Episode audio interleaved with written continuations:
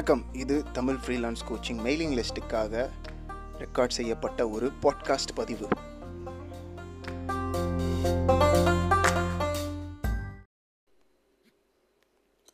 வணக்கம்.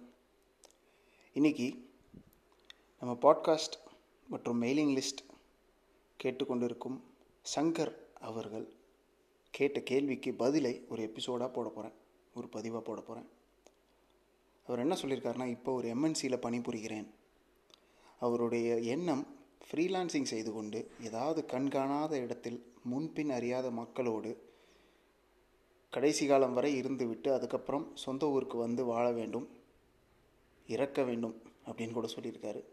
நான் நிறைய முயற்சி செய்துட்டேன் ஆனால் முழுசாக படிக்காமல் ஒவ்வொரு முறையும் எனக்கு என்னோட சாஃப்ட்வேர் பணி தான் கை கொடுக்கும் இப்போதும் அப்படி தான் அப்படின்னு சொல்லிட்டு. ஆனால் இவர் ஒன்றும் கைவிடலை. அது ரொம்ப பாராட்டத்தக்க விஷயம். இப்போ ஃப்ரீலான்சிங் செய்யணும். அதுக்கு சாஃப்ட்வேரில் இது வரைக்கும் கற்றுக்கிட்ட ஜாவா உதவுமா? அதில் ஜாவாவில் வேலை செய்ய தெருவுக்கு அஞ்சு பேர் இருக்கிறாங்க அப்படின்னு போட்டிருக்காரு. புதுசாக டெக்னாலஜி ஏதாவது கற்றுக்கொள்ள வேண்டும் அப்படின்னு அவரே எழுதியிருக்காரு. பத்து வருஷங்களாக புது டெக்னாலஜி ஒன்று படிச்சுட்ருக்கேன் ஆனால் அதுவும் கடல் மாதிரி இருக்குது அப்படின்னு போட்டிருக்காரு. அதுக்கப்புறம் இன்னொரு டெக்னாலஜியோட பேர் எழுதி அதை பற்றி கேள்விப்பட்டேன். அதை பற்றி படிக்கலாமா? மோஸ்ட் வாண்டட் டெக்னாலஜி ஃப்ரீலான்சிங்கில் அப்படின்னு ஏதாவது இருக்கா? அதை படிக்கலாமா? அப்படின்னு கேட்டிருக்காரு. இல்லை என்றால் என்ன செய்யலாம்? என் மனசு அலைப்பாயுது எந்த டெக்னாலஜியை தேர்ந்தெடுப்பது அப்படின்ற குழப்பம் இருக்குது ஆனால் ஒரு டெக்னாலஜி கண்டிப்பாக படிக்க வேண்டும் அப்படின்றதுல ரொம்ப அழுத்தமாக இருக்கேன்.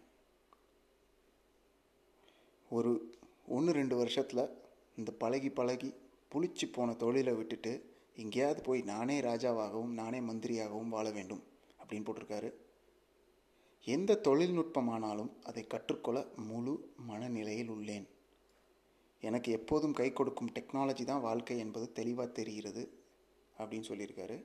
என் கண்ணில் நெருப்பு எரிகிறது அப்படின்னு சொல்லியிருக்காரு. அவர் எங்கள் ஊர்க்காரராம். அதனால் இந்த மாதிரி இவ்வளோ அழகாக மொதல் இமெயில் அனுப்புனதுக்கு அவருக்கு நன்றி. இந்த இமெயிலில் பல விஷயம் ரொம்ப நல்லா எழுதியிருக்காரு. அவருடைய கோல் எனக்கு ரொம்ப பிடிச்சிருக்கு. ஏன்னா அவருக்கு வந்து கண்டிப்பாக வந்து ட்ராவல் பண்ணணும் பயணம் செய்யணும்.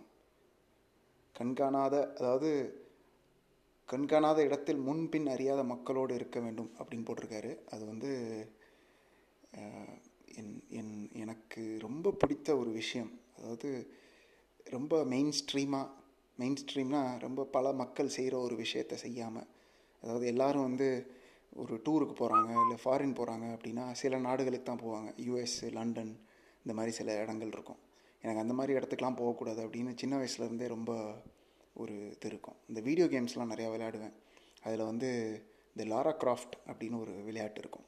அந்த விளையாட்டில் அவங்க யாருமே கேள்விப்படாத இடங்களுக்கெல்லாம் போய் அங்கேருந்து புதையல் எடுப்பாங்க. அதை பார்க்கும்போது ரொம்ப அப்படியே மனசு அலைப்பாயும். இந்த மாதிரி இடங்களுக்கெல்லாம் நம்ம போகணுமே அப்படின்னு. அதனால் இவர் இதை படிக்கும்போது எனக்கு ஒரு ஒரு ஈர்ப்பு அப்படின்னே வச்சுக்கலாமே. இப்போ இவரோட பதில் இவருக்கு பதில் சொல்கிறதுக்கு முன்னாடி இந்த கேள்வி உங்களில் பல பேருக்கு பொருந்தும். எப்படி பொருந்தும் அப்படின்னு பார்த்தீங்கன்னா இந்த இடத்துல அவர் டெக்னாலஜின்னு போட்டிருக்காரு. அந்த டெக்னாலஜியை எடுத்துகிட்டு நீங்கள் அந்த இடத்துல டிசைன் ஸ்கில் போட்டுக்கலாம். இல்லை வேலை அப்படின்ற வார்த்தையை போட்டுக்கலாம். ஏன்னா எனக்கு அடிக்கடி வர்ற ஒரு கேள்வி அப்படின்னு பார்த்தோன்னா எனக்கு எங்கே ஆரம்பிக்கிறதுன்னு தெரில என்ன படிக்கிறதுன்னு தெரில என்ன வேலை செய்கிறதுன்னு தெரியல அப்படின்னு நிறைய பேர் சொல்லுவீங்க. இவர் அந்த லெவலில் பேஸ் லெவலில் இல்லை அப்படின்னாலும் இவர் எம்என்சி எக்ஸ்பீரியன்ஸ் இருக்குது நிறைய டெக்னாலஜிக்கல் எக்ஸ்பீரியன்ஸ் இருக்குது நல்லா கோடு எழுதுவார்னு நினைக்கிறேன் ஓரளவுக்கு. அப்போது தெளிவு தெரியுது அவரோட அவரோட லெட்டரில் ரொம்ப நல்லா தெளிவு தெரியுது. அப்போ ஆனால் மனசு அலைப்பாயுது அப்படின்னு சொல்கிறாரு நான் முதல் ஒரு விஷயம் என்ன சொல்லிக்க விரும்புகிறேன்னா இந்த இமெயிலில் புதுசாக டெக்னாலஜி ஏதாவது கற்றுக்கொள்ள வேண்டும் அப்படின்னு அவரே எழுதியிருக்காரு. அதுக்கப்புறம் மோஸ்ட் வாண்டட் டெக்னாலஜி அப்படின்னு ஏதாவது இருக்கா? இதே தான் எல்லோரும் கேள்வி கேட்குறது. அதாவது என்ன படித்தா நிறையா சம்பாதிக்கலாம் அப்படின்ற கேள்வி வந்து நிறைய பேர் கேட்குறது உண்டு. அப்போது இதுக்கு வந்து பதிலை வந்து பல வகையாக சொல்லலாம். நான் ரொம்ப யோசிக்காமல் பொலிட்டிக்கலாக ஆன்சர் பண்ணாமல் நேரடியாக பதில் சொல்லணும் அப்படின்னா டெக்னாலஜியை பற்றி கிளைண்ட்ஸுக்கு ஒன்றுமே தெரியாது. அப்போது இது கேட்குறதுக்கு ரொம்ப வியப்பாக இருக்கலாம். இது என்னோடய வீடியோ நிறைய தடவை பார்த்துருக்கீங்கன்னா ஏற்கனவே படித்து படித்து சொல்லியிருப்பேன்.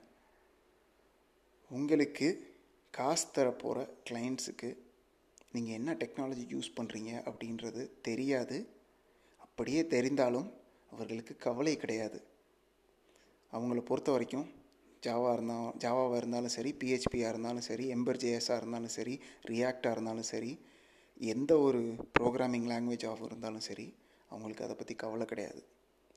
உங்கள் கிளைண்ட்ஸுக்கு தேவையானது ஒரு ஒரு அவுட்கம் அவுட்கம்க்கு தமிழில் என்னன்னு தெரில அதாவது நீங்கள் என்ன வேலை செய்கிறதுனால என்ன நிகழப்போகுதோ அதுதான் உங்கள் கிளைண்ட்ஸுக்கு வேணும். இப்போ இப்போ ஒரு டாக்டர் மொழியில் போகணும் அப்படின்னா ஒரு டாக்டர் உங்ககிட்ட வந்துட்டு நான் இதை பண்ணட்டுமா அதை பண்ணட்டுமா இதை பண்ணட்டுமா அதை பண்ணட்டுமான்னு கேட்டால் அவங்களுக்கு எப்படி சொல்லுவீங்க? எனக்கு எனக்கு அதெல்லாம் வேணாங்க. எனக்கு உடம்பு சரியில்லை சரியாக எனக்கு உடம்பு சரியாக போனால் போதும் அப்படின்னு மட்டும்தானே சொல்லுவீங்க. அந்த மாதிரி தான். உங்கள் கிளைண்ட்ஸுக்கு நீங்கள் என்ன டெக்னாலஜி பண்ணுறீங்கன்னு தெரியாது. இப்போ நான் என்ன சொல்லுவேன்னா இந்த மாதிரி டெக்னாலஜி விட்டு டெக்னாலஜி தாண்டி ஜம்ப் பண்ணிக்கிட்டே இருந்தீங்க அப்படின்னா நீங்கள் வந்து உங்களுக்கு யார் கிளைண்ட்டாக இருக்க முடியும் அப்படின்றத ஒரு சின்ன வட்டமாக போட்டுக்கிட்டு அந்த வட்டத்துக்குள்ளே உட்காந்துருக்கீங்க ரொம்ப சின்ன வட்டம் அது. அதாவது டெக்னாலஜியை பற்றி தெரிஞ்சவங்க மட்டும்தான் கிளைண்ட்டாக இருக்க முடியும். மிஞ்சி மிஞ்சி போனால் கையில் கொஞ்சம் மட்டும் காசு வச்சுட்டு நான் ஒரு ஸ்டார்ட் அப் ஐடியா பண்ண போகிறேன் என்கிட்ட கொஞ்சம் தான் சேவிங்ஸ் இருக்குது அதை வச்சு நான் ஸ்டார்ட் அப் ஐடியா பண்ண போகிறேன் இல்லை ஒரு புதுசாக ஒரு டெக்னாலஜி கம்பெனி ஆரம்பிக்க போகிறோம் இந்த கம்பெனிக்கு என்கிட்ட முழு நேர ஸ்டாஃப் வச்சுக்கிறதுக்கு இப்போதைக்கு காசு இல்லை. அதனால் நான் ஒரு ஃப்ரீலான்சரை வச்சு ஹையர் பண்ணி பண்ண போகிறேன் அப்படின்ற ஆளுங்க மட்டும்தான் உங்களுக்கு வேலை கொடுப்பார்கள். இதை விட்டுட்டு ஒரு அளவுக்கு வெற்றி பெற்ற வியாபாரங்கள் தங்களுக்கு சாஃப்ட்வேர் மூலமாக ஏதாவது வேணும் அப்படின்னு நினைக்கும்போது அதிகபட்சம் ஃப்ரீலான்சர்கிட்ட போக மாட்டாங்க. அப்படியே போனாலும் ஒரு அவங்களால் நம்பக்கூடிய ஒரு ஆள்கிட்ட தான் போவாங்க. அப்போ நான் நம்பிக்கையான ஆள் தானே அப்படின்னு நீங்கள் உங்களுக்கே சொல்லிக்கலாம். இது நான் சங்கருக்கு நான் சொல்கிற விஷயம் கிடையாது. உங்களை பல பேர் நான் நம்பிக்கையான ஆள் நான் நல்லா பண்ணுவேன் அப்படின்னு வாய்க்கிலேயே நிறையா சொல்லுவீங்க. அது நீங்களே நம்புறீங்க அப்படின்னு எனக்கு தெரியும். ஆனால் சில நேரங்களில் நமக்கு நாமே பொய் சொல்லிக்கொள்வது உண்டு. இது வருத்தத்துக்குரிய விஷயம். ஏன்னா நீங்கள் நம்பிக்கையான ஆள் உங்களால் ஒரு விஷயம் முடிக்க முடியும் அப்படின்றதுக்கு ஏதாவது ஆதாரம் இருக்கா அப்படின்னு கேட்டால் உங்கள் கையில் எதுவுமே இருக்காது. அப்போது நீங்கள் ஒரு விஷயத்தில் கமிட்டடாக இருக்கீங்க அப்படின்றதுக்கு ஆதாரம் அப்படின்னு என்ன இருக்குது அப்படின்னு நான் உங்ககிட்ட கேட்டேன்னா நீங்கள் என்கிட்ட திருப்பி காட்டுறதுக்கு ஏதாவது இருக்கணும். இதுக்கு ரொம்ப பேசிக்காக முதல் லெவலில் என்ன பண்ணலாம் அப்படின்னா சாம்பிள் ப்ராஜெக்ட் க்ரியேட் பண்ணலாம். ஒரு விஷயத்தை மற்றவங்களுக்கு உபயோகமாக இருக்கக்கூடிய ஒரு விஷயத்த மற்றவங்களுக்கு என்ன வேணுமோ அப்படிப்பட்ட ஒரு விஷயத்த நீங்கள் க்ரியேட் பண்ணி அவங்க முன்னாடி காட்டினீங்கன்னா அவங்களுக்கு அது பிடிக்கணும். இதில் நீங்கள் தப்பு செய்யக்கூடிய விஷயம் என்னென்னா நீங்களாக ஒரு விஷயம் அவங்களுக்கு வேணும்னு நினச்சி செஞ்சுட்டு அதை ஒருத்தங்க முன்னாடி காட்டும்போது அவங்களுக்கு அது மேலே ஒரு ஈடுபாடே வராது. அப்போ அங்கே என்ன தப்பு பண்ணியிருக்கீங்க அப்படின்னா நீங்கள் வந்து யாருக்கிட்டேயுமே பேசாமல் நீங்கள் யாருக்காக ஒரு விஷயத்த க்ரியேட் பண்ணுறீங்களோ அவங்கக்கிட்ட அவங்கள பற்றி முழுசாக தெரிஞ்சிக்காமல் அவங்கக்கிட்ட ஒரு வார்த்தை கூட பேசாமல் அதை க்ரியேட் பண்ணது க்ரியேட் பண்ணுறனால நான் நிகழ்கிற தப்பு இது. அப்போது மறுபடியும் நான் சொன்ன விஷயத்துக்கு வருவோம். ஒரு டாக்டர் உங்ககிட்ட நான் இதை யூஸ் பண்ணட்டுமா அதை யூஸ் பண்ணட்டுமா இந்த மருந்து கொடுக்கட்டுமா அந்த சர்ஜரி பண்ணட்டுமா? அப்படின்லாம் கேட்டால் நீங்கள் என்ன பண்ணுவீங்க? சில இடங்களில் டாக்டர்கள் நம்மக்கிட்ட சாய்ஸ் கேட்குறது உண்டு. அப்போ என்ன சொல்லுவாங்கன்னா அவங்க முன்கூட்டியே உங்ககிட்ட வந்து என்ன சொல்லுவாங்க? உங்களுக்கு தெரிஞ்ச சில விஷயங்களை சொல்லுவாங்க. அதாவது சில நேரங்களில் ஒரு ஆப்ரேஷன் பண்ணுறதுக்கு முன்னாடி. இந்த ஆப்ரேஷன் செஞ்சால் பத்தில் ஆறு பேர் தான் பிழைப்பாங்க. ஆனால் இதை செஞ்சிங்கன்னா இவங்க மறுபடியும் எழுந்து நடக்கிறதுக்கான வாய்ப்பு இருக்குது இல்லையா? இந்த மாத்திரை கொடுத்தீங்கன்னா இவங்க எழுந்து நடக்க மாட்டாங்க. ஆனால் இன்னும் ஒரு பத்து இருபது வருஷம் ஆனாலும் இவங்க படுத்த படுக்கையாகவே இருப்பாங்க. ஆனால் உயிரோடு இருப்பாங்க. இது உங்களோட சாய்ஸ் இப்போது நீங்கள் வந்து என்ன சாய்ஸ் எடுக்கிறீங்க அப்படின்னு கேட்குறது உண்டு. சரிங்களா? ஆனால் எந்த டாக்டரும் வந்து ஒரு விசித்திரமான மருந்து பேரை கேட்டுட்டு இல்லை விசித்திரமான ஒரு ப்ரொசீஜரையோ வந்து சொல்லிவிட்டு இதை நான் செய்யட்டுமா அதை செய்யட்டுமா அப்படின்னு கேட்குறதில்ல இதே மாதிரி தான் நீங்கள் உங்களை பார்க்கணும். அப்போ இதுக்கு நீங்கள் என்ன பண்ணலாம் அப்படின்னு பார்ப்போம். முதல் டெக்னாலஜி இல்லை நீங்கள் டிசைனில் இருந்தீங்கன்னா புதுசாக வர டூல்ஸ் புதுசாக வர ஃப்ரேம் ஒர்க்ஸ் புதுசாக ஒரு சாஃப்ட்வேர் வரும். இப்படி சாஃப்ட்வேர் விட்டு சாஃப்ட்வேர் தாவாமல் சுற்றி இருக்கிற பிரச்சனைகள் என்னென்ன? அதை நான் எப்படி சால்வ் பண்ணுறது அப்படின்னு பாருங்கள் இப்போ பிரச்சனைகள் என்ன இருக்குது அப்படின்னு எனக்கு தெரியாதே அப்படின்னு நினச்சிங்கன்னா அதை கண்டுபிடிக்கிற வழியில் இறங்குங்க. ஒரு உதாரணத்துக்கு இப்போ நீங்கள் இவ்வளோ நாள் எம்என்சியில் வேலை பார்த்துருக்கீங்க அப்படின்னு சொல்லியிருக்காரு. ஆனால் நான் அடித்து சொல்லுவேன் நீங்கள் பண்ண ப்ராஜெக்டை யாருக்கு எதனால் உபயோகமாக இருந்திருக்கு? அப்படின்னு உங்களால் கண்டிப்பாக சொல்ல முடியுமா அப்படின்னு எனக்கு தெரில ஏன்னா என்ன தான் நீங்கள் வருஷக்கணக்காக பத்து வருஷத்துக்கு மேலே அப்படின்னு நினைக்கிறேன். வருஷக்கணக்காக ஒரு விஷயத்தை செஞ்சும் அதனால் யார் எந்த மாதிரி பயன் அடைகிறாங்க அப்படின்னு தெரியாமல் இப்படியே வாழ்க்கையை ஓட்டிகிட்டு இருந்தீங்கன்னா மறுபடியும் மறுபடியும் டெக்னாலஜியில் ஃபோக்கஸ் பண்ணும்போது அதே விஷயத்தை தான் செய்கிறீங்க அப்போ நீங்கள் செய்கிற ஒரு விஷயம் எதனால் ஒருத்தங்களுக்கு பயனாகுது. எதனால் ஒருத்தங்க அதுக்கு காசு தராங்க அப்படின்னு போது நீங்கள் தெரிஞ்சுக்கணும். இதை இன்டர்நேஷ்னலாகவும் செய்யலாம் லோக்கலாகவும் செய்யலாம். இன்டர்நேஷ்னலாக செய்யும்போது ஆன்லைனில் செய்யணும். அப்போது லிங்க்டின் மாதிரி சோஷியல் நெட்ஒர்க் போய் நீங்கள் இது வரைக்கும் எக்ஸ்பீரியன்ஸான விஷயங்களில் எந்த மாதிரி ஃபைனல் கிளைண்ட்ஸ் இருக்காங்க. இப்போது ஒரு உதாரணத்துக்கு இவர் வந்து ஒரு டெக்னாலஜி பேரை சொல்லி இப்போ ஜாவா அப்படின்னு சொல்லியிருக்காரு. இப்போ லிங்க்டின்ல போய் ஜாவா டெவலப்பர்களை வேலைக்கு எடுக்கும் கிளைண்ட்ஸ் அப்படின்னு பார்த்தீங்கன்னா எந்த பிஸ்னஸும் இருக்காது. இருப்பதெல்லாம் சாஃப்ட்வேர் கம்பெனிஸ் மட்டும்தான் இருக்கும். அப்போ மறுபடியும் மறுபடியும் நம்மளை ஒரு தொழிலாளி இடத்திலேயே வைத்துக்கொள்வதற்கான வேலையே நீங்கள் பார்த்துட்ருக்கீங்க நான் என்ன சொல்கிறேன்னா உங்கள் கம்பெனிகளில் நீங்கள் வேலை பார்க்கும்போது ஃபைனலாக கிளைண்ட்டு யார்? அவங்க எதனால் உங்கள் கம்பெனிக்கு பணம் கொடுத்தாங்க. அப்படின்ற விஷயத்தை கற்றுக்கிட்டு அந்த மாதிரி அதே பிரச்சனைகள் இருக்கும் கிளைண்ட் அதாவது நான் ஏன் பிரச்சனை அப்படின்ற வார்த்தை இங்கே சொல்கிறேன் அப்படின்னா யாருமே சும்மா பணம் கொடுக்குறதில்ல. அவங்களுக்கு ஏதாவது ஒரு பிரச்சனை இருந்திருக்கும். அந்த பிரச்சனையை தீர்ப்பதற்காக மென்பொருள் உபயோகப்படுத்தணும் அப்படின்னு நினச்சிருப்பாங்க. மென்பொருள்னால் சாஃப்ட்வேர் அப்போ இந்த சாஃப்ட்வேரை உருவாக்குறதுக்காக ஒரு கம்பெனியை அணுகியிருப்பாங்க. அந்த கம்பெனியில் அவங்க சொல்லியிருப்பாங்க சரி நாங்கள் உங்களுக்கு உங்கள் பிரச்சனையை அகற்றுவதற்காக இந்த டெக்னாலஜியெலாம் யூஸ் பண்ணி செய்ய போகிறோம் அப்படின்னு சொல்லியிருப்பாங்க. அவ்வளோதான் இவ்வளோ தான் நடந்திருக்கும். அப்போது நான் என்ன சொல்கிறேன்னா நீங்கள் என்ன பிரச்சனைக்காக உங்கள் கம்பெனியை அணுகுனாங்க அப்படின்னு போது உங்களால் தெரிஞ்சிக்க முடியுமா அப்படின்னு பாருங்கள் அப்படி தெரிஞ்சுக்கிட்ட முடிஞ்சால் அந்த பிரச்சனையை உங்கள் லிங்க்டின் ப்ரொஃபைலோட ஹெட்லைனாக போடுங்க. அடுத்தது அந்த இண்டஸ்ட்ரியில் இருக்கிற மற்ற கம்பெனிஸில் இருக்கிற ஆளுங்களை ஆட் பண்ணுங்கள் அதுக்கப்புறம் அவங்கள ஆட் பண்ணதுக்கப்புறம் சேட்டில் போயிட்டு இதை பற்றி நான் உங்ககிட்ட சில கேள்விகள் கேட்கலாமா அப்படின்னு கேளுங்க.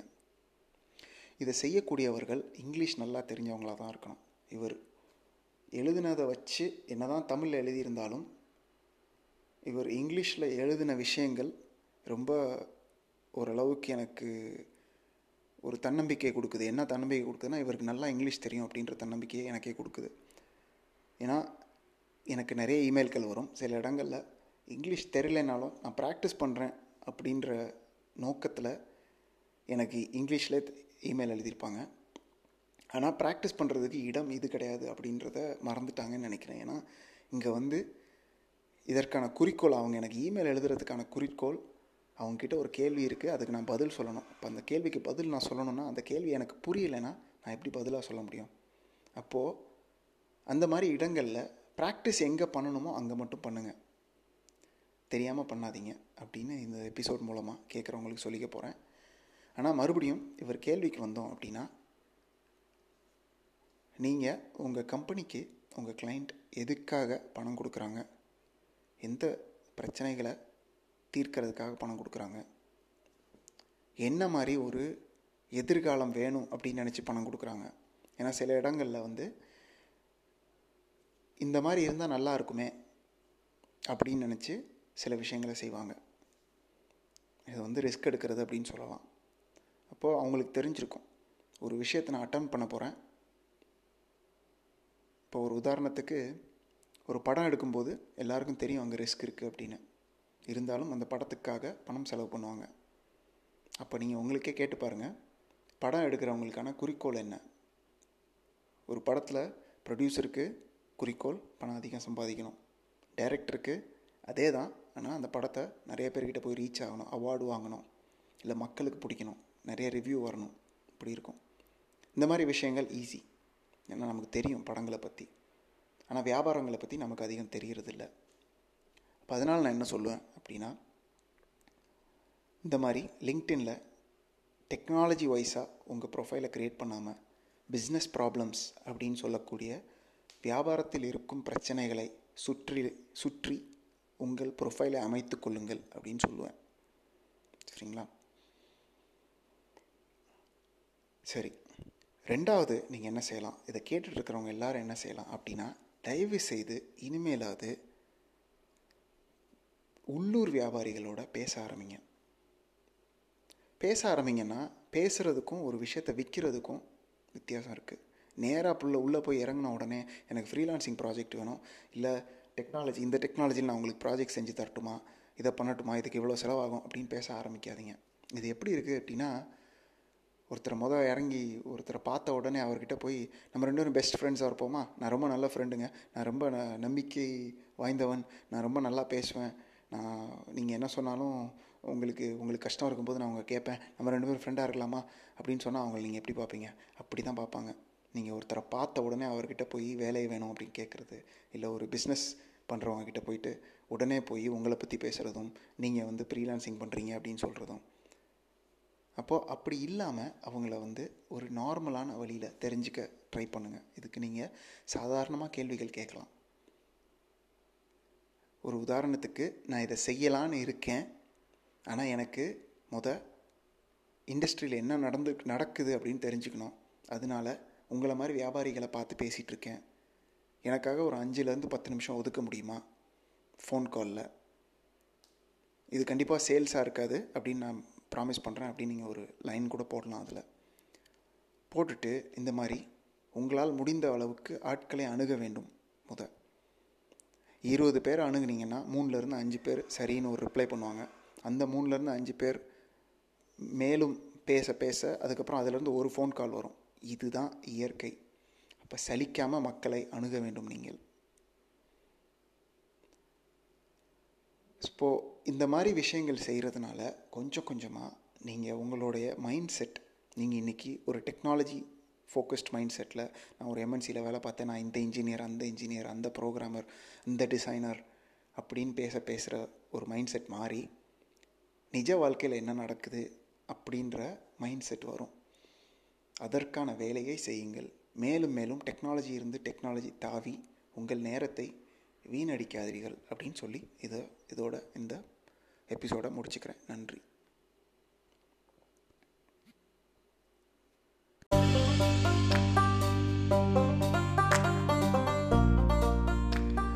இன்றைய பாட்காஸ்ட் பதிவு உங்களுக்கு பயனுள்ளதாக இருந்திருக்கும் நம்புகிறேன் உங்களுடைய கருத்துக்களையும் கேள்விகளையும் இமெயில் லிஸ்ட்டில் பதிலாகவோ இல்லை ஆங்கர் ஆப்பில் வாய்ஸ் மெசேஜாகவோ எனக்கு அனுப்பலாம். என்கிட்ட ஏதாவது கேட்கணும்னு நினச்சிங்கன்னா அது மூலமாக நீங்கள் அனுப்பலாம். இந்த பதிவை மறக்காமல் உங்கள் நண்பர்கள் கூட பகிர்ந்துக்கோங்க. இன்னும் நீங்கள் மெயிலிங் லிஸ்ட்டில் சேரலை அப்படின்னா மறக்காமல் தமிழ் ஃப்ரீலான்ஸ் கோச்சிங் மெயிலிங் லிஸ்ட்டில் இந்த எபிசோடோடு இருக்கிற லிங்க்கில் பார்த்து நீங்கள் ஜாயின் பண்ணிக்கோங்க. நன்றி. Thank you